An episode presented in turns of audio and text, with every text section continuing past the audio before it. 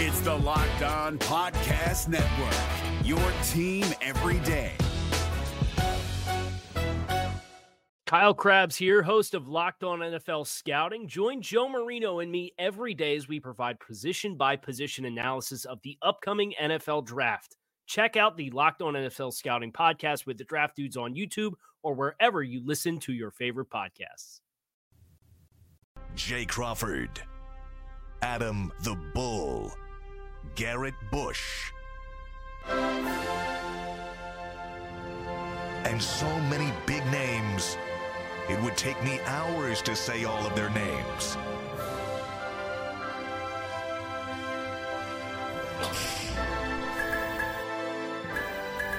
The ultimate Cleveland sports show. Booyah! Oh, it's snowing. It's snowing already. And a big topic of conversation is where will Sunday's Buffalo Bills Cleveland Browns game be? We're going to get into that. Welcome to the Ultimate Cleveland Sports Show. Thanks so much for joining us. Bull, good morning. Still nursing the cold at home, correct? This is a real pain in the ass, guys. I, I, I'm I think you're milking it. That's what I think. he's he's trust, crazy. trust me. You're milking uh, for for two years, I worked from home on the radio and had no desire to go back in the studio. But it's the opposite now. I, I'm I'm losing my mind doing this from home. I want to be in the studio badly. I can This feel your sucks. I- frustration. I, I, Yeah, can't. I know it is. I mean, he does not want to be in his man cave right now. It's different. Like it's a different. Like on this show, the, that's the cool thing about it. The energy is different depending on who's here, depending on what happened today. Like you you you get you pull in, and there's always a different level of energy that you got right now. So I I see what you're saying, Bull. It it is one of them things where I would rather be here. I too. need it. Yeah, I did. I, I hopefully Monday. from Hopefully home Monday. forever on the radio. Um, I did the Channel Three show from home for six months, Yeah. and I mean, it was you talk about no energy. And now the Hmm. delay on the TV side was worse, a little bit worse. At least we're pretty much in real time with Bull, but it's still. I know it's frustrating. Hang in there, Bull. We're getting close. I know you're getting close. Hopefully, we'll have you either um, tomorrow. Or, have you made a decision yet for tomorrow, or Nah, for sure on Monday? Probably hope, hoping for Monday. Hoping. All for. Monday. Well, we're, your seat's warm. We can't wait for you to get Thank you. back. A um, lot on this show. Maurice Clarett's going to be here. He made a statement last week on the show talking about the Ohio State Michigan game, which is, we don't want to look ahead, but it looks like they're going to collide as two and three and both undefeated. I mean, it's dangerous to do that, but when you look at who they're playing and how they're playing, I can't imagine one of them stubbing their toes on Saturday, but if it, it could happen. But it looks like it's going to be Buckeyes 2, Michigan 3. That happened a couple of years ago, the game of the century part 1. They're all they're calling this the game of the century part 2. That was one verse two. That was 1 versus 2. Um, that was also in Columbus, a game the Buckeyes won. What a freaking game that was. Oh, it The, was the unbelievable. day after Bo died, right? It was the Oh, day after oh, Bo died. oh, what I, I've got an incredible story on, on, on that game that I'll, I'll tell you guys maybe the week of Michigan, but it was uh, just an unbelievable story. Um, Maurice said something just kind of in passing at the end. He said, Ohio State doesn't have the same nasty as Michigan. And he didn't say Ohio State can't beat Michigan because of that, but he made a pretty clear point to say if you want to win championships, you got to have that nasty. And this team doesn't have it, which is ironic because we've been saying the same thing about this Browns team. Yeah. You know, where is the anger? Where is this is a gladiator sport? Where where you know I don't see anybody pissed off at any time, even when they're getting housed. And um, so he's going to be along uh, in in the second half hour of the program, and we're going to ask him about that statement, what he thinks about how they match up, and who in the top eight Ohio State matches up best with, who he thinks might beat them in the top eight. There's some really good teams that aren't in the top four this year.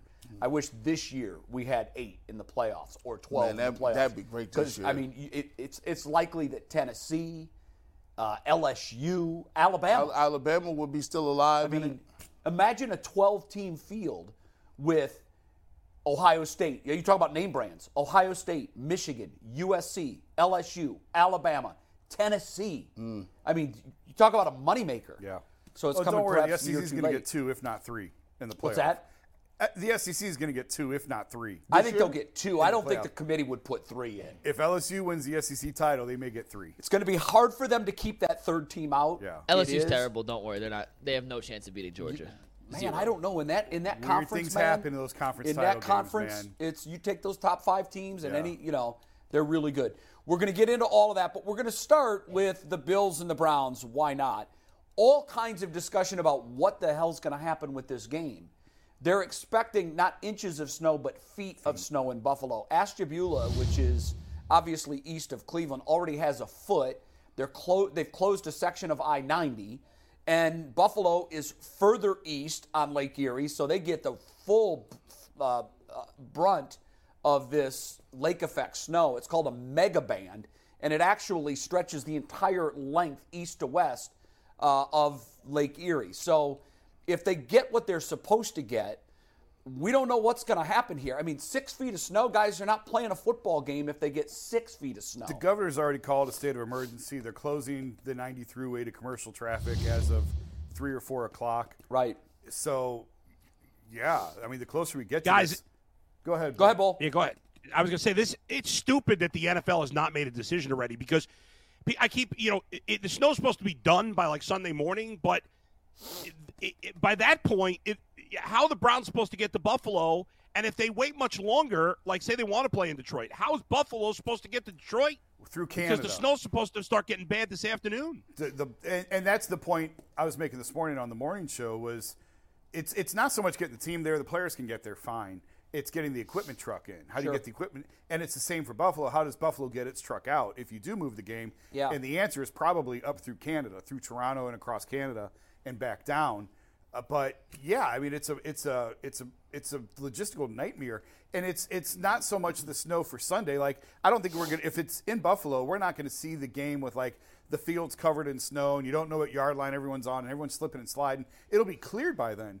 the problem is getting the stadium functional, getting the ro- getting the roads cleared, obviously. But it, how do you clear four and five feet of snow out of the stadium so that people can get into the stadium, especially when you know you need workers around the city clearing the city of Buffalo, not necessarily worried about Orchard Park. Here's what I don't get. I, there's, there's been talk about Detroit because that's what they did a couple of years ago. Right. Was that in COVID? Were there no fans at that no, point? No, they gave away that- tickets for free. Okay, here, here's what I don't understand. Um, if I'm Buffalo, there's no way I'm moving that game to Detroit. That, that's a home game for Cleveland. That's exactly right, especially if And- the tickets and- are free. And here's the other thing you've got Syracuse two hours away with a dome that's sitting empty this weekend. I, I looked on the way in this morning. Syracuse is at Wake Forest. Why the hell not put it there? At least then for Buffalo, it's it's going to be a home game. right. That works. I, I just don't understand why that hasn't even been talked about yet. The Carrier Dome's big too. It's huge. It's It's not like it's a little dome that no, can't it's hold. like it's 65,000, 66,000 something like that. Is there travel problems getting from Buffalo going that direction? Well, here's the thing. I also looked at the weather forecast. They're expected. They've had 0.2 inches of snow already. It's not even accumulating. They're not expecting to get all of this lake effect snow because by the time it hits land, obviously it's, it's it peters out. So, I, I just I think that's the that's your answer. I think that's your solution. I don't know why we haven't heard that talked about yet. If I'm the Bills, there is no way I'm moving that game to Detroit. Zero. yeah. By, by the way, uh, even if they moved it to Syracuse or they moved it to Detroit, the Browns are gonna get smoked. it, it don't even matter. Especially they they should be hoping they're playing outside. Maybe his elbow gets tight. Maybe they could get a couple hits, and maybe they have to run the ball with Singletary. But if they playing in these domes, 70 it- degrees, climate control. it is. Yeah. Oh, they might put fi- a 50 piece nugget with extra sauce. By the way, stop messing with the sauce policy. I'm disappointed that I got to play a quarter for each additional sauce over When over did a that 20. start? Oh, the sauce policy is in, in the hood is is is alive and well. Really? Remember that you used to get a 10 piece. They give you one sauce. You better like barbecue because that's all you getting. You might like ranch, but you got to get over 20 to even start getting two sauces. Don't like it. I didn't know that was a thing. By the, by the way, guys, a factor here is that um, that the Bills are playing on Thanksgiving in Detroit, sure. and and so I know Steve Steve just texted and said move the game to Monday. Well, they can't because No, they can't. Buffalo's playing on Thanksgiving. I mean, it's already a quick turnaround. Yeah, Monday's definitely. And that's part of the reason they're talking about Detroit is because they got to go to Detroit anyway. Bull, what do you But think yes, of my would be an Syracuse? What do you think about the Syracuse option? I don't know why that's not even being talked about. It, it, I just don't know if the players would agree to play on a college field. Isn't that isn't that stadium still like old school AstroTurf? No. No. Or, or is that not the case? I don't think that exists remember. anywhere. that anymore. is, that is That's all- that's even all at the. Rubber Bowl. All right, that's, that's out all of here. gone. Yeah, I just don't. I don't. It's to me, it seems like the. I mean, it makes sense. Legit. Yeah, if it's not going to snow in Syracuse, which you're right. I just looked at the forecast as you were bringing it up. You're right. Um, And Bull, they Yeah, I play. mean- they play at Hall of Fame Stadium. High school kids play there. Can you get Goodell on line one? yeah. Yeah, let me let me reach out to Steve. mean, we'll get is so- Goodell on. We'll, I we'll talk easy. to him. Mary Kay Cabot reported that multiple cities are under consideration. Oh, really? It's Okay. not just a slam dunk that it's Detroit. Uh, Pittsburgh's home, so it's not going to be Pittsburgh. Yeah. Philly, I think, is gone. It could be Philly. I mean, if, if you're Buffalo, anywhere but Syracuse, you lose the home field edge. Right. I just I don't know why you would want to you know why you would even entertain the thought of es- es- especially because of where they are having lost last week. Now Right. obviously they're in the throes of this thing. Miami is right there for the division. Um, it's you know. It's not like they're playing a, a top quality opponent, but the Browns could step up and smack them in the mouth if they're not careful. Yeah. Especially if the game was in Detroit. Play them. Play them at the Meadowlands. I, I'm sure one of the Jets or Giants are home. The home. Jets are home this Yeah, weekend. Jets Yeah, I knew home. one. I mean, almost every weekend, one Somebody's of the two playing there. are home. But you're right. I mean, normally in past situations like this, when it's a neutral site, like late minute move because of weather, they just give the tickets away for free. Can Right. you imagine how many Browns fans would be in Detroit? it'd be a home If game. they, yeah, it'd be 70% Browns fans. it would be a home game. Yeah. absolutely. Now, Bills Mafia travels, Right. But But, they it would- may not travel to this one. They're not going to be able They'd to be- get they'd out. be yeah, snowed they might not be able to get out. Yeah. They'd be right. snowed in. So let's talk about the matchup itself. And this is even tricky because we don't know, like, if it is a wet track or a snowy field, obviously all of this changes. But McNuggets has put together three different camps for the Browns this year. He's put together a camp of guys that have overperformed. They have been better than all of us thought they would be. It's a short list. It's a very short list. I've got two mm. guys on my list. I, I have know- five. Okay, We'll- we'll talk about it in a I, second. I've got a high one. All right. Then you've got a camp, and this was, I imagine, would be a pretty large camp of guys that have been who we thought they were, and then you've got a camp of guys who just have not played up to what our expectations have been. That will be a long list. Is that the biggest one? I would think McNuggets. That would be your biggest list. The underperformers is the biggest list. Good. I would hope so. Now And this, it this it list could is grow. compiled by you only. This was me, Anthony, and Earl kind of talking, and it, this, Okay. uh, to give you a little insight on this, I think it was Monday we were talking about just guys just disappointing in the team. How we thought, even though we all thought they go seven and eight, just individuals not living up to the standards. And I was like, you know Eight, what? nine.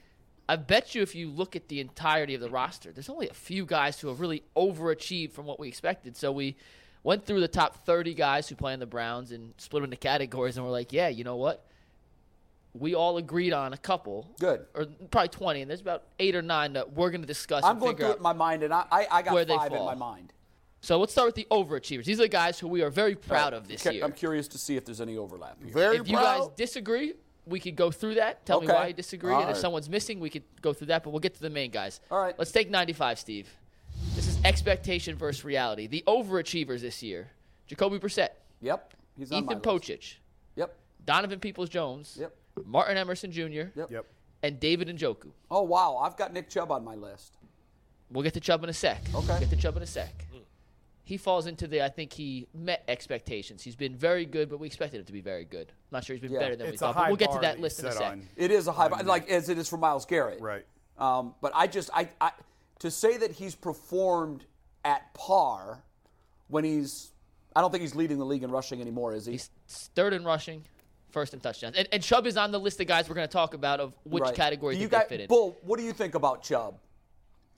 Uh, my expectations couldn't have been any higher for Chubb, so even I- I don't look at it as a downgrade to say, oh, he's just lived up to expectations. Right. But that's I. I mean, he's not. He would have to be having like the greatest running back season in the history of football for me to say he's overachieving because I expected him to be great, and he's yeah, been great. And, he has Yeah. been. You got, you guys agree with that? Yeah. I could be talked out of that. I, Yeah. I mean, that's Bull what, what you, what you mean? so that he's just met expectations. You know when you get the grade card uh, and I mean- before they started handing letter grades, you either exceeded expectations, you met expectations, or you performed below expectations. Well, it Improvement just needed. seems like whenever I would get the meets expectations, I'm like, you know, that's basic. Yeah. I don't want to be basic. Yeah. And I think when we put the check next to meets expectations, that makes it almost sounds like he's basic. But Bull's right. Our expectations for him couldn't have been any higher. I mean, when you're talking about high jumpers, the bar for Jacoby Brissett was at about two and a half feet, and the bar for Nick Chubb was at about 11 yeah, feet you're 8 right. inches. Uh, uh, yeah, you're right. and Uh, he's Yeah. still clearing the bar. Well, well, here's here's the thing. So when you talk about Nick Chubb, there if he's already on we've already discussed ad nauseum his imaginary pitch count. If you you can't do you can't do I heard that, Bull. uh, you can't do what you don't do. Who's who decides whether he gets the ball or not? Yeah. So if, if you telling me Nick Chubb was on, on pace to get 2,000 yards at one point in time, and then all of a sudden, halfway through the season, maybe either because, okay, I'll give you, well, we were out of it by 10 points. Sure. That- We, we, we had to throw the football. Or, you know, maybe it wasn't effective as much as you thought it would be. The bottom line is, I think a lot of times when it comes to offensive production, especially when it comes to receivers and running backs, there's two things that play into factor. What play did they call? And are you being targeted or used? Right. So you can't be, you can never go above expectations unless the, the thought process is, I'm going to feature this individual. He's not the featured player in this offense. He's not. He's just not. The ball is in Brissett's hand way more times than it is in. And so by by that measure, I think you're right. It's it's sad. I hate to say that it's basic, but he's met my expectations. I had higher expectations for him, but I think you know if if if if, you want to look at anybody for him not overperforming, it would be the play caller. You got to put the ball in his hands. I think he's the featured player in the. off- I mean, the quarterback's always going to have the ball in his hands. But I would argue that Nick Chubb is the featured So player. in here's this how I define feature. Yes. When the ball is in your hands and the play outcome is determined by you alone. Yeah. And that it's, it's just uh, it's no comparison. It's it's Ben Brissett. Just compare his attempts to because that's how many times he's determining the outcome of the play. If he's throwing the football, he has more to do with the outcome of that play, certainly than Nick Chubb. And when Nick Chubb has the ball in his hands, he can determine the outcome of that play Right. more than Jacoby Brissett. So, as much as I'd like to agree with you and say that he is the featured player in this offense, the numbers just show that he's not. I don't know, Bull. I I, So who- I who loved is- your visceral who- who- groan. Who who would be the featured player on the Giants? If you're looking for the most comprehensive NFL draft coverage this offseason, look no further than the Locked On NFL Scouting Podcast. Join the draft dudes, Kyle Crabbs and Joe Marino, as they go position by position through the NFL free agent class and into the star studded crop of college stars who will be selected in the 2024 NFL Draft. If you want to know who your favorite NFL team should be adding to its roster, you need to check out Locked On NFL Scouting, available on YouTube and wherever you get your podcasts. Part of the Locked On Podcast Network. Your team every day. Well, I'd have to. I don't watch the Giants every snap, Bull, so I'm not going to make that assessment. But I would think, like, just I would think it would be Barkley, but I don't know how many carries he's had compared to how many throws I have the answer for you right now. Danny's had. What's what's the number? Daniel Daniel Jones Jones, has has 40 more 200 throws. Yeah. 40 more throws than Barkley's attempted runs. Okay. 40 more. What is the number for Brissett to to Chubb? But but That based on answer for your, you I- guys I, didn't right look now, at it yet, but No, hold but on. based on your It's definition, Okay, uh, here we go. Here we go. This, the numbers don't lie.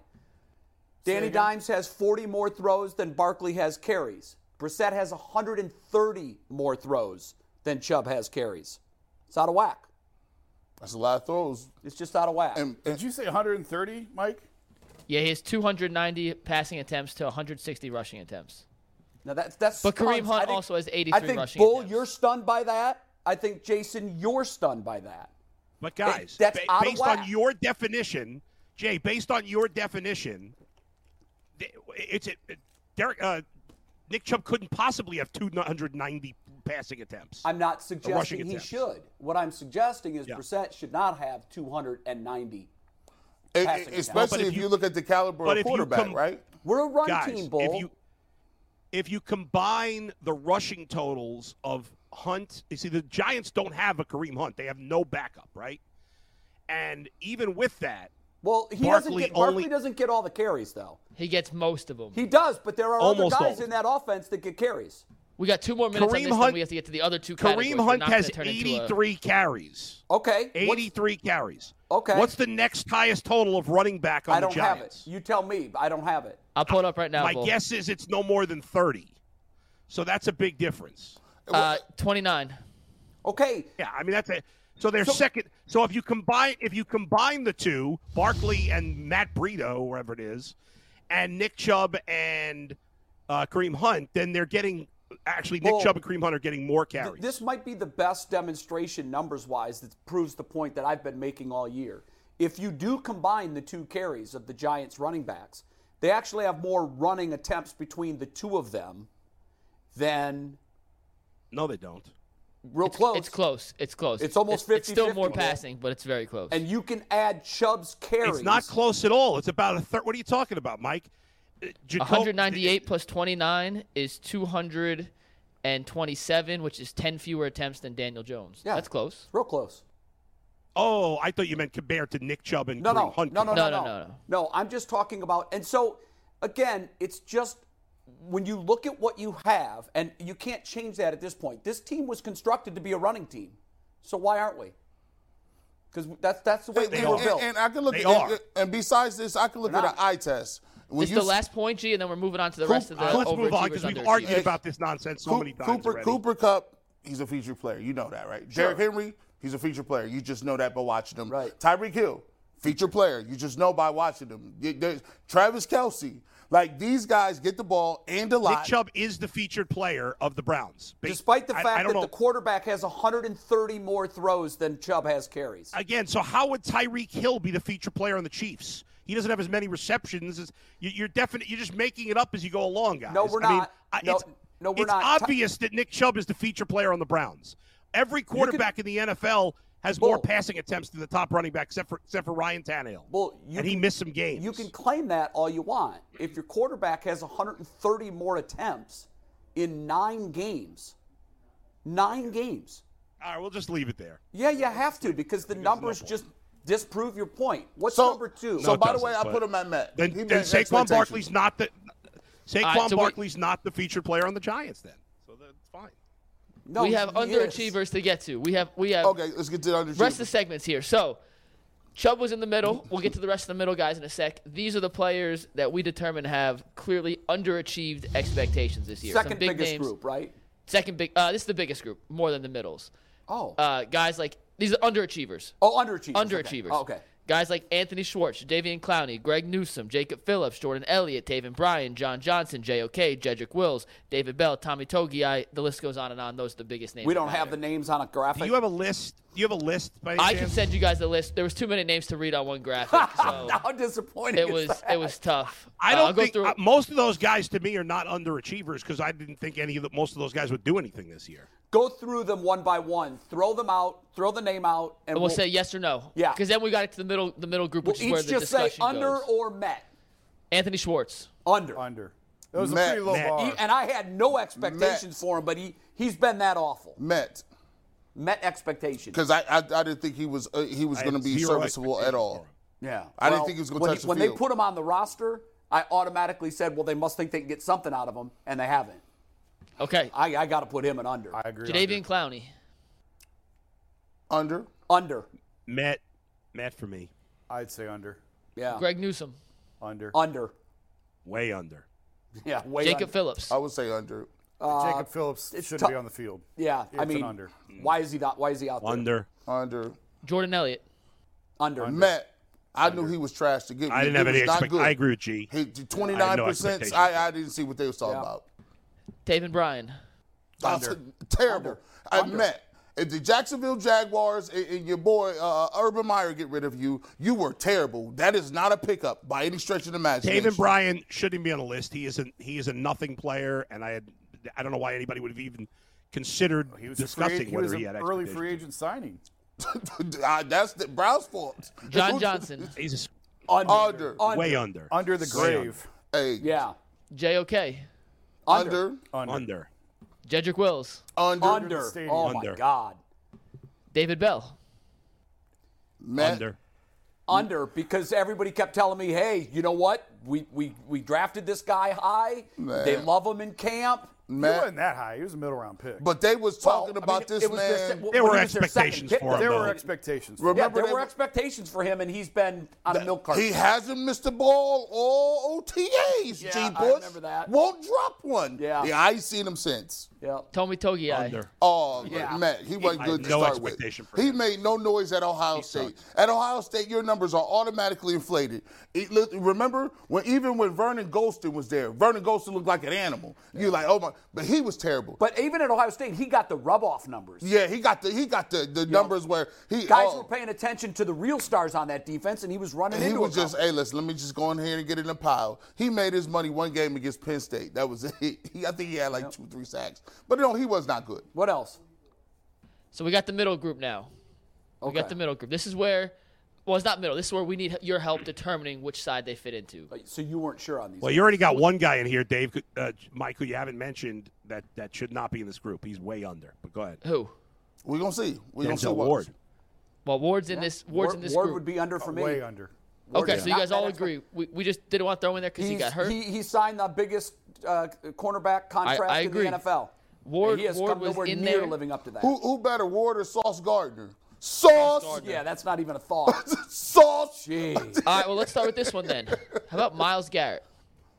Has he overperformed, underperformed, or kind of met your Under. I expectations? put him in under. Under. I expected him to be an NFL Defensive Player of the Year candidate. And, He's and not. I, and, and I'm gonna go with under, Under. because there's sometimes where you just like the Don't see game him. game against the Dolphins.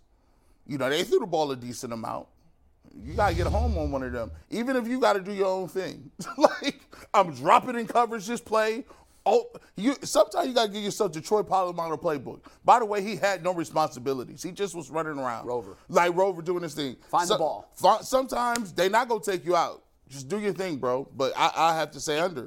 Yep. even if we all agree that the rest of the D line hurts his chances to be overly productive, the fact is we expect we all expected him to be very productive, and he hasn't been. We can talk about his PFF grades all we want. He hasn't produced as we all expected him to. He's got to be under. Yeah, under. Okay, that's fair.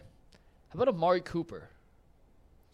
Met. Met. I think Met, yeah, because we thought he was a home run guy or a two catch a game guy, and that's who he's been. He's had some really big games, and he's had some games where you wonder if he's okay. We'll see. I, this is why this is important. I'm, I'm going to steal this out of Jason's playbook. This is why we got to see these dudes with Watson. I don't know if he's met or under. I'm going to figure out these last six games though, because that should not be the, that should be an issue.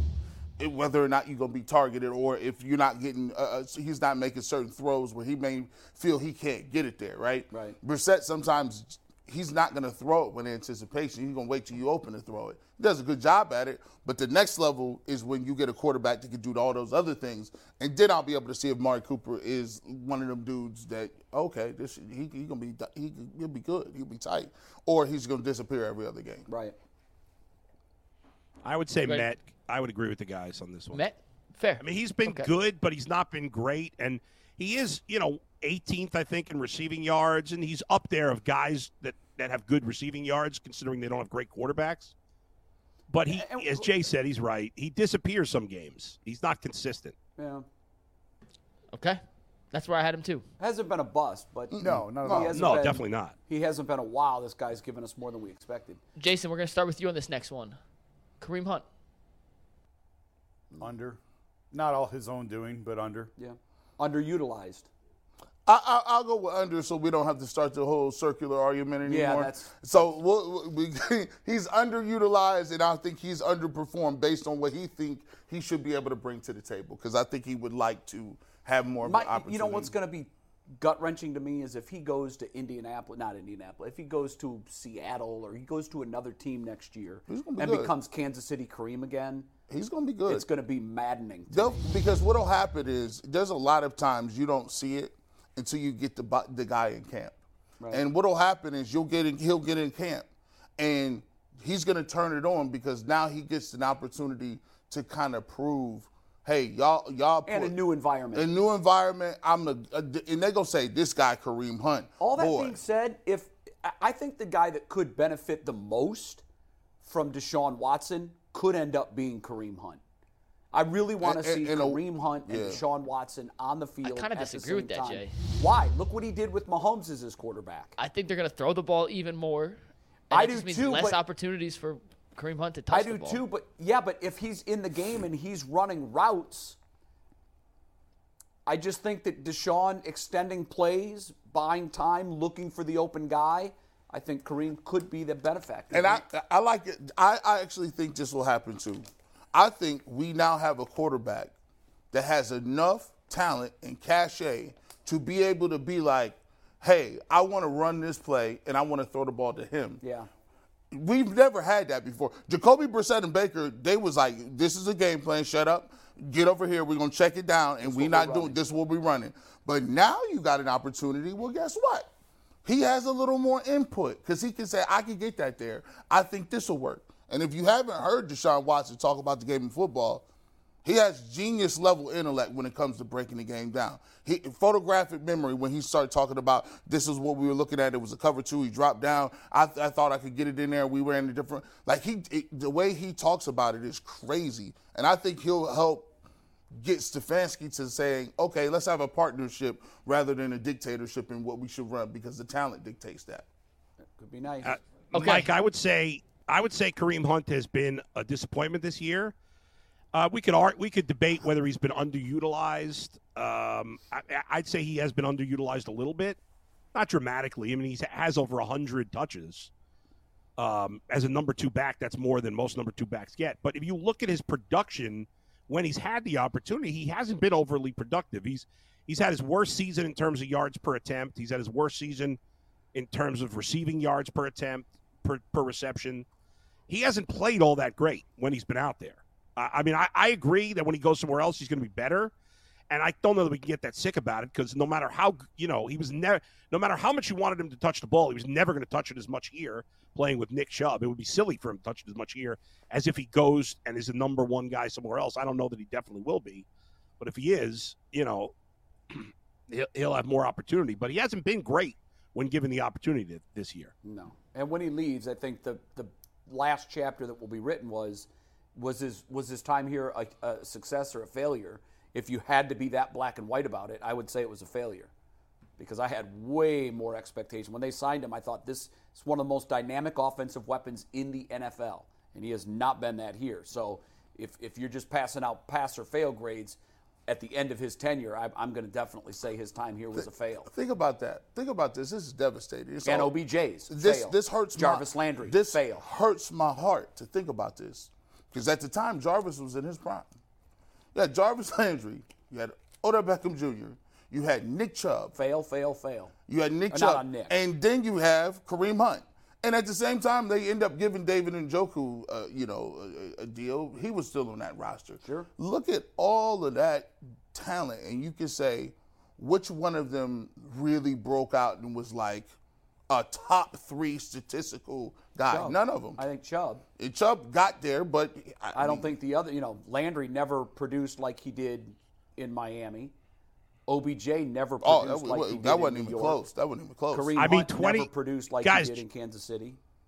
Jarvis Landry had more receiving yards in 2019 with the Browns than he has in any other year in his career. His first couple of years here were very productive, and then they sort Yeah. of went down. What was the number the when he came in? here. He was the fir- he was the first receiver to go over. Was it 1,200 in each of his first four seasons? or Yeah, he something? had he had, he, He had came in with No. you know he yeah, had a there- there hundred was a some odd. It was catches. Might have been catches over 100 a- catches yeah, the first four seasons. I'll look into it. We got two more on the list, though, before we get to our, our next thing. When you look at the offensive line, I think Poachers has exceeded expectations. Bitonio and Teller have been solid, met expectations, and Yep. Conklin and Wills have been below. So when you look at the offensive line as a whole, as a unit through nine games, overachieve, underachieve, or kind of where you expected? I'd say they were expected because Matt? Pocic is such a Jason. big revelation and surprise. Yeah, that there's been a surprise and there's been a disappointment. Yeah, and you know, I know Wills gets hammered, and rightfully so. He's had some bad games, but overall, I still don't think he's terrible. I think he's average. I think he's an average left tackle, and you better get used to him because you don't have very many avenues to do any better than that. But the problem with that, Jay, because I agree, I think he, he, you know, he stands out as being terrible because of where we took him. Right. When you take a guy at the top of the draft, That's a position that you cement for 12 years and you don't think about it anymore. It's hard to miss at that position It's and when I you don't take think, it that high. I don't think he's a miss. I really don't think he's a miss. But for where he was drafted, has he lived oh, up Oh, I to his think I think that's a big miss. I think it's a huge well, miss. I, I think because of where he's drafted. But look at the other guys who were drafted around him; they haven't been great either fro- out of that draft. But when we when you take a guy where they took him, the fans' expectation is, well, we have another Joe Thomas now, and that's an unfair bar. well, yeah, I I wouldn't even him- compare no, him no. to Joe Thomas. I- He's no. a once in a generation player. I watch offensive line play. I never thought under any specific circumstances was he Joe Thomas or ever would be. No. but that's the comparison coming no, off of yeah. I, Well, I no, never did. no, just, just not because I no. think we knew with Joe coming in, and we certainly knew after two or three seasons, this guy is the generational offensive lineman that every franchise would love to have. Right. Now, it would be highly unfair to have those expectations of Wills. But where Wills was taken in the draft, You expect more you out of him expect what him you've to gotten. be a Pro Bowl player, and he has not approached that level. And you expect him to be a guy that you never have to worry about. so is that on him or is that on the scouting department for taking him there? Well, I mean, I don't know because I'm not inside that. I don't know is he is I don't know if he's putting everything into this that he Right, should be. right. I have questions And he's about had- that. I mean, he had the- he has had he- some ankle injuries. absolutely, had and that will injury kill an offensive line. Yeah. if you if he has ankle in- injuries and he he's not a really good bender of the knees and the joints, that's trouble. And then second of all, he played at Alabama and he played on the right side. Yeah. You can't just be flip like very rarely do you project a right tackle to move to the other side. Right. That doesn't happen. Third thing, he does not have the traditional body type of a tackle. You look at Joe Thomas, lean. He's even at 315. Joe was never a bigger guy. When you look at Judge Wills, his body type is more like a guard. Now, to, for me, I look at him. There's two things that are disturbing. One is he gives up at the point of attack a whole lot. Like he turns around, they beat him, and he starts walking around. I've seen it countless times when you watch all 22. You're like, you're getting beat at the point of attack, and you don't continue to fight, move to look to block somebody. You're just standing up while, while your quarterback's getting smashed. And then another thing is the penalties. He has, and this is third year, right? Yeah. the, the penalty, the holds, the grabs, the undisciplined hands. As a lineman, your hands are supposed to be inside the frame of your body. So if you do grab somebody, they don't see it. He does a lot of this, lot of this, and he said that's not a, that's not really a hold. Anytime your body, your hands get out the side of your shoulder, they're calling it every time. They the refs come to the locker room and say, guys, every preseason, guys, this is what we calling this year you big guys, this is what we doing. He knows that. He is he is he a bust bust? No, he's just happened to be average. That's it. Yeah.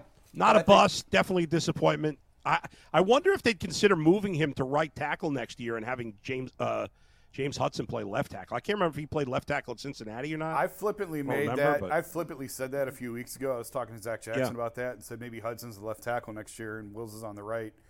I didn't really put a whole lot of thought into it. I again, I feel like Wills is league average at left. And do you really want to make it? I mean, we have no idea if James Hudson can play left tackle or not. He's been great at right in the spots that he's been in. But do you want to create a hole that doesn't exist? I personally don't think left tackle is a hole. Maybe you guys disagree. It's not what it could be, but I don't. I don't. I don't see it as a hole in putting the quarterback. Uh, no, at that's risk. fair. I, I, I don't think it's a hole either. I just had higher. I, Oh. I had a higher bar for him. I'm not spending no I think- resources to fill it. Like if you telling me defensive Yeah. tackle or ta- left tackle, oh well, he's fine. He's gonna have to learn on the fly. But Yeah, let's fix But the like, I- left tackle problem. Here's what I'm worried about if you if you end up extending him to a an ex, you know long term contract, is that I think the only reason he's not a liability is because Joel Bitonio is so good at left Yeah, guard right. Yep, that it makes right. up for some of his flaws. And Bitonio's getting up there. So if, if two years from now, three years from now, Bitonio's you know gone or not that good, and then you paid a lot of money to Wills, that could really hurt you. Because if you, all of a sudden now you have an average left guard, well now more of his flaws are going to come out. And I actually think that's where the bill's going to come due on the salary cap. Yep. Carrying $15 million guards is a luxury that you can't necessarily afford when your quarterback quarterback's Deshaun Watson. You need it when your quarterback is Jacoby Brissett and Baker Mayfield.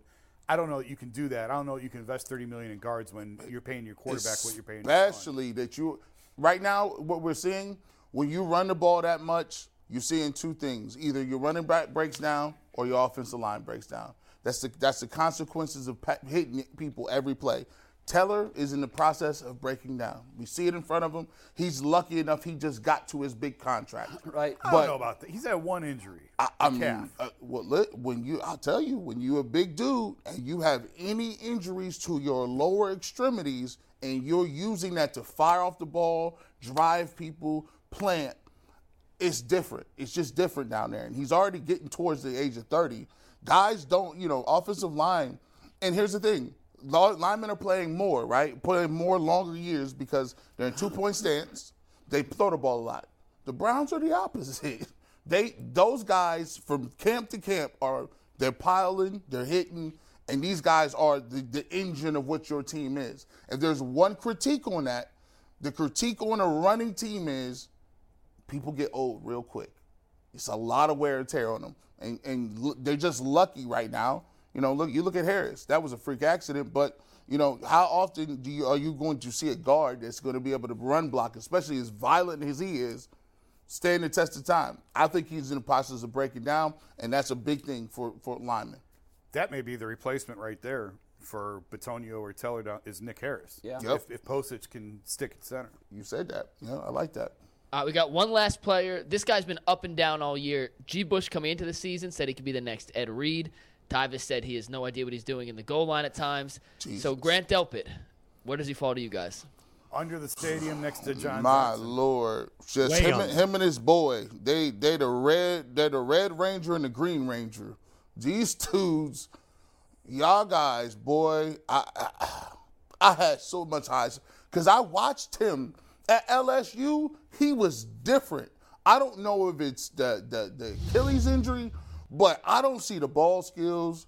I don't see that he looked like he got shot out of a cannon. You see those safeties flash, boom. It's just like okay, well he's here in the in the area. I just don't see it. They missed assignments. I, I I don't know who what he is. But Is it the defensive? Is it what they calling him? They're not playing him right. I don't know. I just don't know. Below. Yeah. Bull? Well below. For Delpit? Yeah. Yeah, wait, no, he's, he's been. I I didn't have high expectations for him, Yeah. but I, at least I had some expectation for him. and I think he's been a huge disappointment. Huge. When you see the plays like what Tyvis showed us against the Jets, where Tyvis said they teach you 101, put your heels on the goal line and let the route take you to the end zone, and at the snap, he backs up six yards into the end zone. Crazy. That makes me question his football IQ. Yeah. I mean, that, I, I have no other explanation for that other than football IQ. So here's our final tally, didn't, you never mentioned Greedy Williams. he didn't play enough to even make Incomplete. the list. Yeah, incomplete. our final tally of the top 30 guys, we had five overachievers, six guys who met expectations, and 19 underachievers. And that equals three and nine.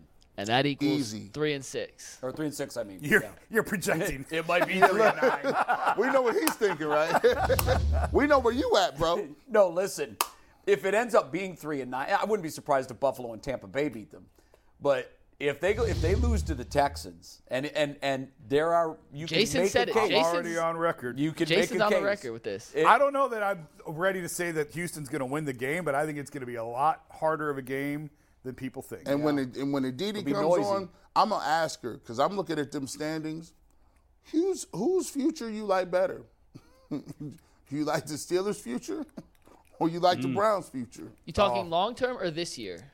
I'm talking long term. Because they just got T.J. Watt back, and they're a lot different team But when be- T.J. Watt plays. I have no faith in Kenny Pickett whatsoever. I don't either. But here's the thing: I do have faith in. They're finding out life after Ben is is Yep. What the Browns have been living for 30 I, years. I, I do have favor. I, I think the Steelers have never done this, right? The Steelers are one Deshaun Watson s type move from getting right back ahead of the Browns. Yeah, but that's a pretty hard move. yeah, to but those make. moves are very rare. Uh, They're not going to do that. Gee, that's that, that. They don't do that. No way they do something. We like hoping they don't do that. We hoping. They've never. But who they They've get? never- who's there? Who's there to get right now Hey, anyway? Desperation and necessity equal up a No, whole the lot. Bulls' point, there's no one available. Like, Well, what about Lamar Jackson? Yeah. What what happens if Lamar Jackson doesn't get the number he wants from Baltimore? that that to, to you what you talking about? He's not. They'll just franchise him. He's not. Yeah, going they'll anywhere. franchise them. yeah, He's not going anywhere. and they can do that twice, can't they? Yeah. and and they'll Yep. they'll come up with a deal by then. And I mean, I've written this a hundred times. The last time a quarterback in his prime of this caliber became available was Fran Tarkenton in the freaking '60s. Like these guys just don't become available. I don't know what, like the Steelers, the Colts. I don't know what these teams are going to do. Well, Tom Brady was pretty good. Okay, well, well that's once in a generation. no, what do you? No, you mean going to Tampa? But in his prime. no, in the prime, guys in the Well, prime. Well, he of won a Super career. Bowl after that. That's he's still. That's not his prime. He's no, not maybe prime. not for the mortal human, but if I you don't- win a Super Bowl, I don't know what his prime. In that year, he I don't. for He's five, redefined five- prime. That's he threw for five, Prime for 4,500 yards. All right, but he's but he's a 30. total anomaly. LeBron won a He is championship. anomaly, yes, LeBron won a championship Yeah. with the Lakers. He wasn't in his prime. He wasn't in his prime in the in the bubble. No, No. but what I'm saying is for for we're splitting hairs. Yeah. I mean, I mean, Carson Palmer they don't to the come o- and they don't well. come available very Right. often, and that's a fact. Right. That's a fact, and I don't know where they would go, how they would make this work. Kenny Pickett, I don't. I don't think that's Kenny the. I don't think the that's answer. the answer. No. Jimmy G's a free agent. Yeah, he's not a franchise changer. Tom Brady will be a free agent. You know, we keep saying that Jimmy G is not a franchise changer, and he's probably He not. He wins everywhere he goes. But man, the guy just I, every wa- year. I'm watching him over. What do you I'm- mean wins everywhere he goes? He's I only know been he's in only one, been in one I mean, he played place. Yeah, five but- games in New England. But he's but he's won. He's won there. I know he's got a lot of talent around him, but gosh, y- you may not trust him completely. But do we ever trust Brett Favre completely? No. And I'm saying he's Brett Favre. He's Right. not. But in the right system, which would have been here, Yeah. Where you just need him to just be good enough and let the other stars take care of things, he Yeah. could be Yeah, that it's, guy. It's fascinating because I mean I was as loud as anyone on go get Jimmy G. You were. Jacoby's not good You enough, were. and Jacoby Jacoby's been great. He's far exceeded my expectations. Yeah. Until you get to the end of game, and we've talked about that. The horrible interceptions he's had against the Chargers, the Jets, the Falcons, games that he had the ball in his When hand they most chance needed him. When you most need him, Yeah. would Jimmy have been different in those scenarios? We'll never know. You want to hear a great Jimmy G stat? yes. What do you got? He is 10 and 2 in his career in games he throws no touchdown passes. Dang. That's nuts. That is Insanity. nuts. That's Dang. nuts. It goes to show the quality of teams he's played for And, Yeah. and, and the but defenses and running games he's but been. Did, did you guys see the video when he went to the Warriors game the other night? yeah, he's a, he's. I would trade With the- lives with Jimmy so fast. No, what the cheerleader, the Golden State Oh, that's what I'm saying. Yeah, they, he was with like seven teammates, and they could not care. They were they were like about anyone else. on high the team. girls, than Elvis was in the building. Yep. I mean, the guy's a good-looking guy. I mean, he's, he's ridiculous. You put Stefanski and Jimmy Garoppolo together, and the women of Cleveland will The swoon. stud factor for the women in Cleveland. Like, I don't care if we win or lose. Just can we have more shots of conversations between Stefanski and Garoppolo? by, by the way, this is this is a fact. This is an internet game. So basically, Kanye West used to say this all the time. Like, no, I think Jay Z said it. He said, "I'm gonna call the paparazzi on myself." Well, n- rumor has it that Jimmy Garoppolo has a publicist that leaks this information. Like, like they would be like they'll have have it be where he does articles about how good looking he is, right? And they'll just that keeps him in, in the game. Like it keeps him afloat. Like we'll put we'll, we'll fish a story out there. We need to do a story about Jimmy and how good he looks. And then pretty soon, people just like, yeah, oh yeah. If you're in the top 50 People Magazine's most good looking people, it's over. You're there forever. Yeah, it's a You wrap. get whatever you want. And he like so he has these these people who plant stories on the wall. Well, that's what. Hollywood does. That's Hollywood what Ho- does the same thing. I say, yo, that's a dope little. That's, Hollywood has publicists, and I, I always used to be skeptical of this, but I found out for a fact it's true. A lot of the stars have publicists that will leak to the paparazzi. So and so is going to be on Rodeo Drive on this corner at 11:30. Yep. And so the paparazzi know. They go. They get the pictures. They're splashed all over People Magazine and Us and all the tabloids, and it just keeps them relevant. and then keeps the ball and moving. Then these people act like I can't believe you caught Exactly. me out Yeah. at dinner Damn with this paparazzi. with Yeah. this What movie you tipped them star off? with an outfit on on accident. I just do this for just I'm you just always here. know when they're caught sunbathing nude on a Paris right, beach. right, right, Yeah, right. sure. Yeah, that's what you really. All right, uh, we're is Maurice ready? Maurice is ready. We were gonna do a top five today on the uh, five most memorable bad weather games in recent memory. We got Maurice, so we're gonna save that for overtime. You can find Oh, that our member by becoming a membership. content. Yep, memberships uh, one ninety nine a month for these cool custom emojis. There's more than just those four. There's twelve available now, and for four ninety nine a month, less than sixty bucks a year, you get this overtime exclusive content after the show. Today we're gonna talk about where we want this Bills Browns game to get played if it moves in some top five of memorable moments. But we'll do that after we talk to Maurice, who joins us now. What's up, Maurice? How you doing today? As well. A little cold down here in Columbus, but all is well. Yeah, you ought to be here. it's colder up here. you got any snow down there yet? No, it, it, never really snows real bad in Columbus, but the temperature definitely dropped. It, it felt like it went from 60 to 20. You know, that, yeah. that's a significant uh, drop. It felt like it. I don't know if it actually did, but it felt bad this morning. No, I know. Maurice, hey man, you you uh, hey, I know you got these Christmas gifts. You got kids, bro. Hey, what's on the top of the ticket for your kids for Christmas? oh, so so the the the, the six week old he, he'll get spoiled by other people, so I don't have to worry about that, yeah, right? Uh, yeah. Oh, but my, my son, he's into the Paw Patrol and uh, the um, uh, what is it? Cars, uh, Lightning McQueen and uh, mm. Mater. He's yeah. into that. Oh, he's into that phase. My, gra- my granddaughter's into that right now. Big. Yeah, my daughter just got a license. For her. her name is Hayes, so I made a mythical car for her called Hot Rod Hayes. And every time she picks up a car, I'll say, "What's that car's name?" And she'll say, "Hot Rod Hayes." That's awesome. It's awesome, yeah. man. That's a great age. Enjoy it, man. Enjoy it. It goes fast. It goes fast. Oh, I know my daughter, I mean, my daughter got her license yesterday, and so then now she's uh her Christmas present. She she's only asked for one thing. She just wants her transportation, but I'm telling I'm trying to push her transportation, so I quit being like her Uber driver, and so she'll. like, so. Yeah, listen. Now you like so is this her first car? Yeah, this is her first car. So so what, what's hey listen? You already told her like hey bro we budgeting you out, bro. Don't even think when we go out, when we go to the, she gonna be like, but dad, remember when you was out here driving when you was in college? What was you moving around in? no, so, so, uh, okay, so we did, we, we made an agreement and I gave her uh, about five books to read, and I told her that if she gave me a, a six-page report on each book, that we can go get her whatever car she wants, but she has to comprehend what it was I gave to her. Wow, that's dope. That's super dope, dude. Like, that's awesome. Look at you. Look, yeah, right. Hey, hey, hey, I hope you did them book reports. I want to see what you got. Put. I need to see. listen, good job out of you. Hey, is she a big reader like you are? Yeah, yeah. What, is forced? Uh, it, it, it's forced to her through school, and so I gave her uh, like uh, "As a Man Thinketh," "Rich Dad Poor Dad." Um, it was a book on buying and flipping houses. Um, I gave her uh, As a Man Thinketh. So there was like six books that really impacted my life. And uh, you know, school school gets a set of discipline. It teaches you how to work and gives you structure. And uh, she's in a private school, so it's about like probably ten girls in each class, right? And that's one thing. But I always tell her uh, what you're good at and learning how to make money is two different things and I don't want her to trap herself into doing something as an adult uh, just because she thinks that she needs money. And so we just start having conversations about, you know, being autonomous over your thinking and you being responsible for yourself and uh, just things I learned as an adult that, that, that taught me. And I told her that if she fully comprehends this stuff in these books, that you know we can go get a car. Like a car is not uh, it's not that important, but just to have a different language as an adult and to go into college and to be a lot more self aware and all that other stuff.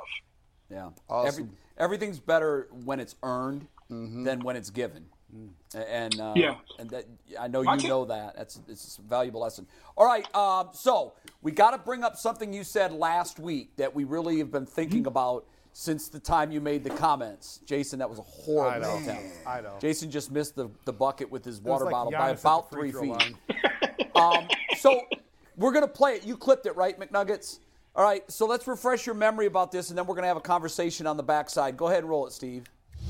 I'll tell you this, and I'll say it on this show, and you can take this as a, a soundbite. The Buckeyes don't have the level of nastiness that Michigan has. Ooh. If you look at Michigan, and I know I'm looking forward, yes, I'm telling you this: you you can't win a championship without that stuff that you see what Georgia did to Tennessee. Yep. Georgia plays with a level of disrespectful nastiness um, I'm serious. This is this is this is how you this is how you win. You can't win with cute guys. You can't win with five star. I put up a bunch of stats guys, right? You, you need you some need dogs. Nastiness. You need some dogs, man. When I look at Michigan, and I'm telling you this right now, what fears me most is that these dudes are nasty, bro. You know what I'm saying? Yes. And, I, and they beat Ohio State up last year And you know, I don't know how you neutralize nastiness because nastiness can make you know great players turn into chumps. And um and and that's I'm saying it right now. That's what fear. That's what I fear with Michigan coming up. But they'll play better. They'll beat these guys.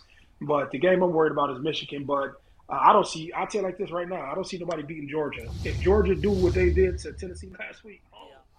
So so that's a that's a very strong statement. But the question is, just because you're nasty, you, you still need the talent. This is the third ranked team. Mm-hmm. Are they going to beat Ohio State and Columbus next Saturday?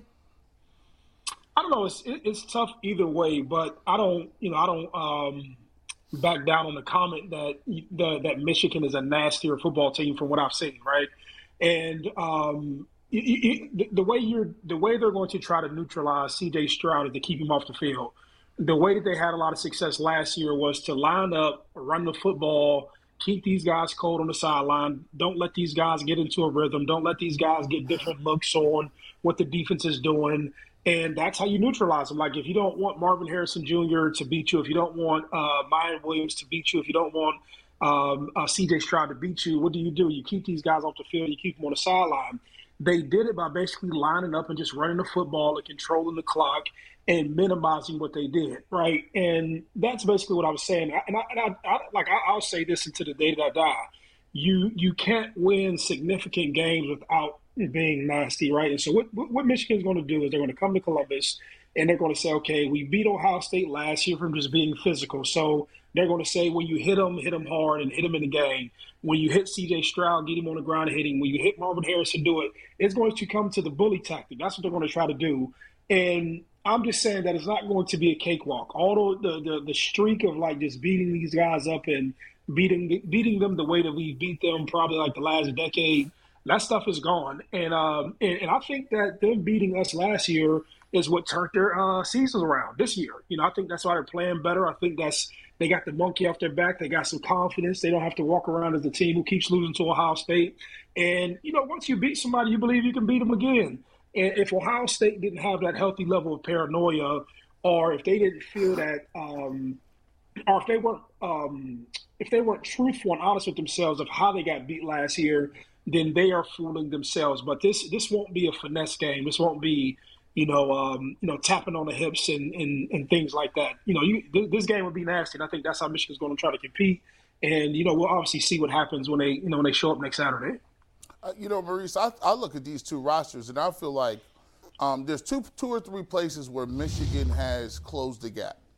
When you look at the defensive line for for Ohio State, they had a pronounced uh, just advantage up front in the trenches of mm-hmm. what, what they had out there. That's gone. You, there's no there's no Bosa's. There's no you, you don't see uh, Chase Young. Chase Young. None of those guys. There's another area. You look at it even when they're in the secondary, before Ohio State has already always hurt them with, with guys in the secondary. Last year, you saw what they were able to keep up with Garrett Wilson and Olave. They didn't really kill them like that. Um, and then the, the, the, last point is Michigan now has what I call those those those those hardball quarterbacks. Those dudes that are little athletic. They can sneak and get a couple yards here or there. They can throw the little short passes. They're not asking them to throw no deep balls or anything like that. And if they get a quarterback that don't really have to turn the ball over, they can play what they like to do. They can play that physical bully ball, and it just and, and the point is, they want Ohio State to be on the sideline thinking like, "Dang man, we've been over here a while, bro." We really ain't even got out there yet. When the last time, and, and this is real time. TV timeouts, five, four or five minutes. Now CJ Stroud is over there looking around. I think they've closed the gap, and I think Michigan has a real. they got a real shot to come in here and win. I'm gonna just say it. Let, let, let me tell you something else that nobody likes to talk about, right? If you look at Ohio State's roster or any roster, right, uh, who recruits a bunch of guys from either the West Coast or from down south, bro, it is totally different playing football in 15 to 20 degree weather. Mm-hmm. You know what I'm mm-hmm. saying? It is, it is totally different, right? When you sit on the sideline, like it's one thing when it's 70 and you out there and you warmed up and adrenaline running and your blood's pumping. And if you got to be on the sideline, you can jump back in the game and you've not really cooled down. It's just something totally different to play on the field than you walk to the sideline and then by the next series, your, your shirt underneath your pads is cold right? And then you have to get back out there. That is a different element. That's that's something different, bro. And so you look at these guys who we go get from these better climates, who maybe used to playing football in November and it's still 70 and 80 degrees. It's the reason why those guys from down south they hate to come up north to play football. You know what I'm saying? And all, all of that stuff is contributing factors. Like if you look at Michigan, Michigan didn't have they, they don't necessarily have that advantage where they've been this perennial program we can pick guys from around the country. Harbaugh took his lumps and bumps and he built with a lot of in-state guys or regional guys and stuff like that. But it's it's, it's these it's these it's, okay, just like Ohio State um, at the when, when, Jim Tressel came, he turned the clock and Ohio State went on a run and we dominated for a decade. Jim Harbaugh's trying to do that same thing, but you have to be aware of all of the factors that plays into a team trying to be successful. Like, do you think he really wants to hear, you know, you make nine million dollars a year and you can't beat Ohio State? No, bro, he doesn't want to hear that. And this is not like a chunk program who has a bunch of D-list players. And it just, you know, it, like anything, like you can look at a team on, on film and you can not know who they are, but you can see when somebody's aggressive. You can see when they running around. You can see when they tackling hard. You can see the effort. And every time I've just like randomly caught Michigan on TV because you watch them because we're going to play them at the end of the year, these guys just look like a team. And so then a guy that I grew up with, uh, Steve Clinkscale, he's their defensive backs coach, right? So I've known Steve. I've known him from um, from Cincinnati. I, I, know him when he went to Kentucky, and now I know him when he's coaching. Um, uh, like we played on the same little league football team in Youngstown. So I already know how these dudes think, right? These dudes are not talking about like like play soft football. This is aggressive, knock your head off, intimidate you, uh, challenge you up in your face, get the most out of you type guys coaching these guys. So I don't know. I, I, and I'm only talking as a fan. I'm talking to somebody who went to Ohio State, have fun. You want Ohio State to win, obviously, but I'm, I'm never going to get on anybody's platform and fanboy the school that I went to. You know what I'm saying? I'm going to get on the platform and say, hey, man, I'm, I'm here talking about football. This team I think is this. This team I think is that. And these are the things that I think that um, Ohio State needs to do to, to get better. But I've, said it before. Ohio State needs to recruit uh, more blue collar guys, interior guys from this state. You know, uh, I think we've gotten away from that. But you need to go back to recruiting the best interior guys from the state and who play with a sense of pride. Like I don't know, Ohio State's turned into like this. It's, it's a cute thing now. It's very cute and it's like Appleish. It's not like uh like it's not. I don't know. I don't know how to explain it, but it's like it's cute now. It's not grungy. You need you need right. you need a level of grunginess to win. That's what I'm saying. You need you need your dudes walking around in Timberlands. You want you want Timberlands, do rags. You know, you know what we talk about the the the, the, the first down coats, the puff jackets. You know what we talking about. Straight you, like blue collar. You need blue collar dudes, man. Like yeah. so, for example, we had Darrion Scott, man. This dude was out of the coal mine. He was from West Virginia, blue collar guys. Tim Anderson, nasty farmers. Ben Hartsock, nasty farmers. Like you just like you need blue collar type of guys. Like I, I, don't I don't need to like you need a couple guys who like to put the hats on the table for like their announcement, but you need the other dudes who like don't really care about none of that, who just yeah. want to show up, baby, and let's get it in. Like always talking you know, about let's go get it. You you trying to go get another lift in? No, I ain't trying to get another lift in. We just practice. I'm just saying we only doing curls though. No, nah, I'm cool. I do too much.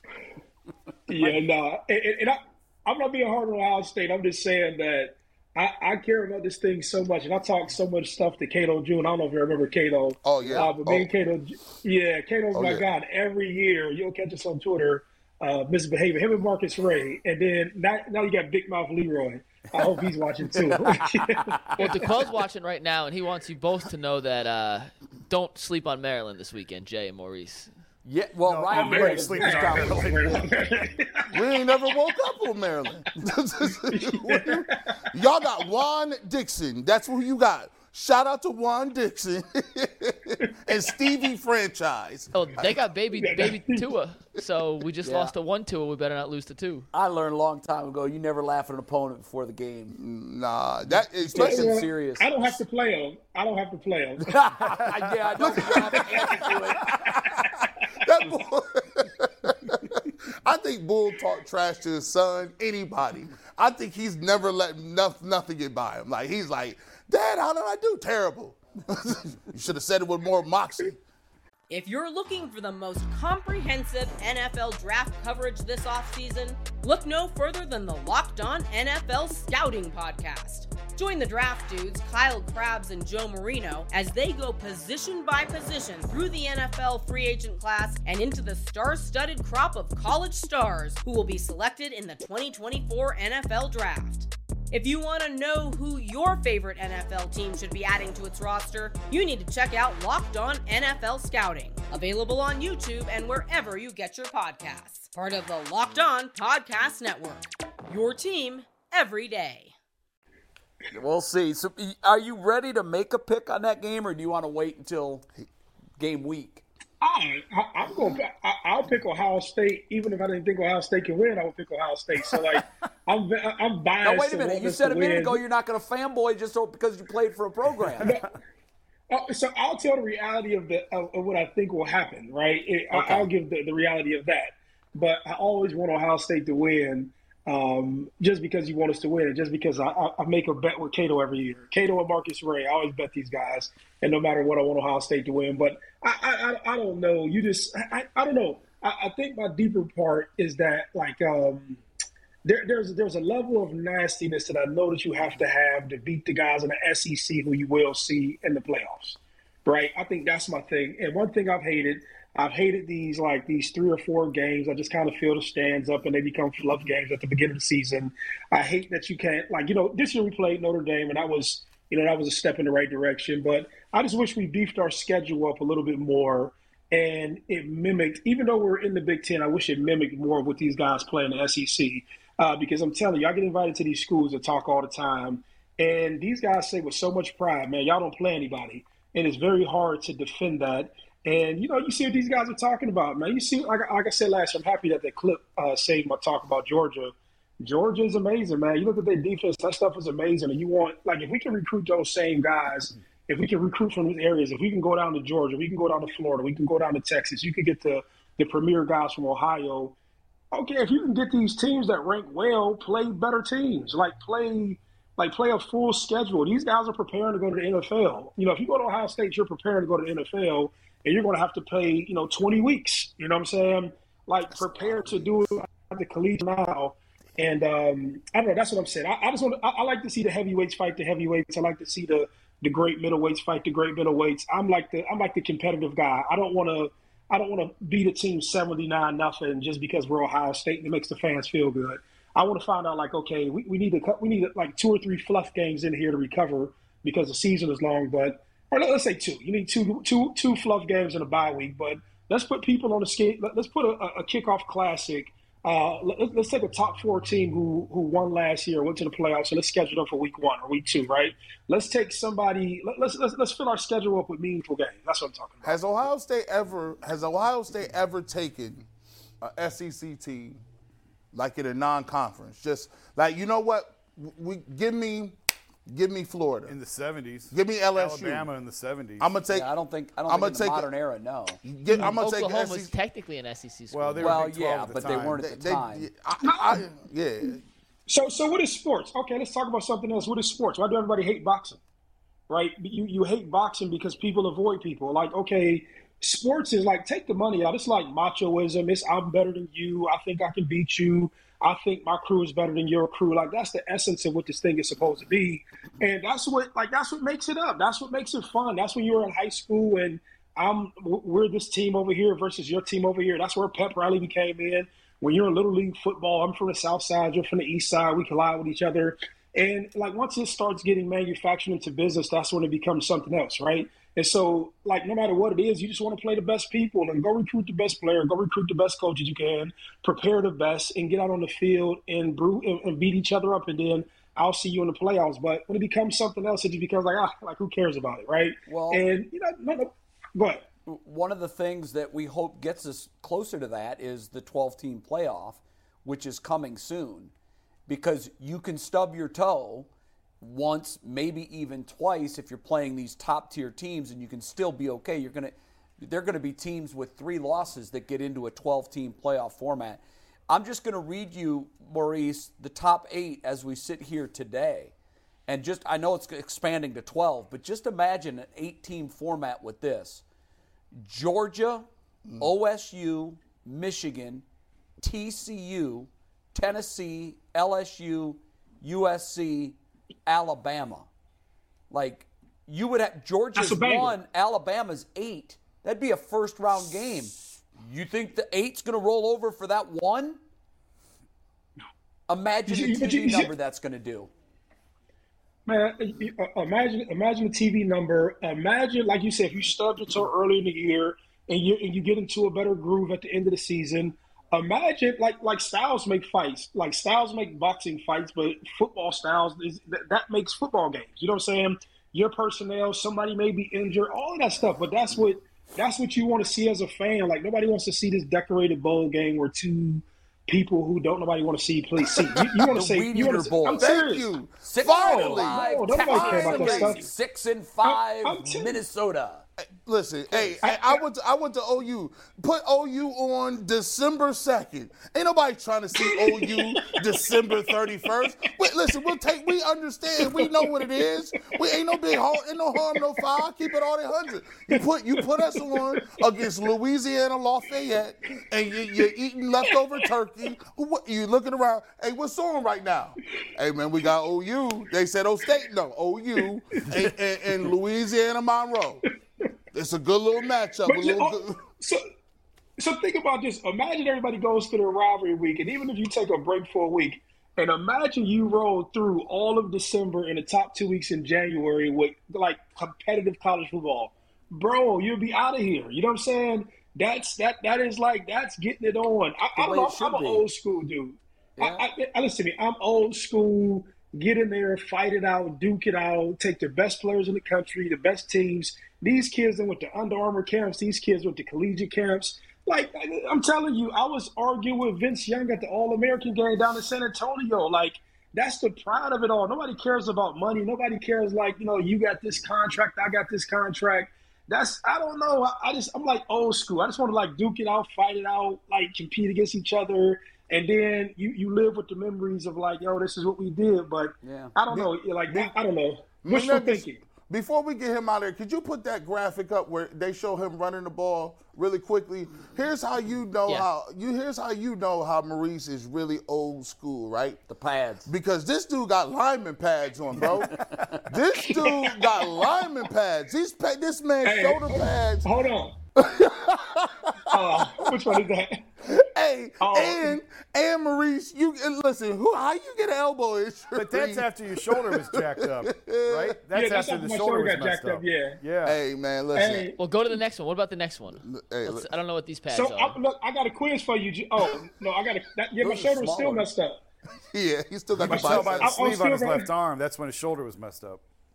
Yeah. Hey, so G, uh, so G, I got I got a quiz for you. Okay. If you can, there's another there's another picture, and there's a guy in front of me, number 55. Do you know who that was? Stepanovich. The one that we used? Was it Stepanovich? Oh, yes. yeah, no. we'll pull it up right now. All right, we're calling it up. Oh yeah. Is that Stepanovich? No. Who that 55 guy? It looked it, the face looked familiar, but I can't. Maurice, is- we he, he's turning in and out. We're losing Maurice. There we go. We got him back. All right, we'll go back to that picture if we can. That the one of 55 leading the way. That's We're- nasty right give there. Give us a sec. You Restart talk about montage. nasty right is- there. Look as at that easy as it face. sounds. Oh, yeah, yeah, yeah. That's want to right there. That's effort. Yeah, listen. He, he- Give us one sec. We'll pull that back. All up. right, we'll pull the 55. I don't know who that 55 is. Oh, oh, I'm, I'm back. Can you hear me? Yeah, yeah, yeah, yeah. there you are. Okay. You don't know who that is? That is No. my man, Nicholas Mangold. Oh, that's right. Oh, that's, that's the small mango. Without the hair. He had to be like a freshman or something. yeah, without the Maurice, hair. did Yeah, he we weigh same age. 120 pounds? You look like you're seven times his size. My goodness. I know, man. He does look small Yeah, that's there. Big Mango. And Yeah, that- that- and that- running backs don't do that no more. Look look how He's he got, got his his hand, hand on his on his back. back. Like Yep. listen, set this. They don't even do that see, no those more. Those pads are smaller. That's got to be either Texas Tech or Washington That's Washington early in the season. That's early in the Yeah, season. Yeah, You that's tell by Texas what Tech the or Washington. State. Yeah, that's before he got in the hurt. season. Maurice, I got one last question, then we got to let you go here. But Nick Mangold's All right. face mask has a bar under the chin. That has to be an old school look, or what's the point of that bar under the chin there? Hey, Well, I, am young enough to be old school. We, we, we uh, uh, this 20 years ago.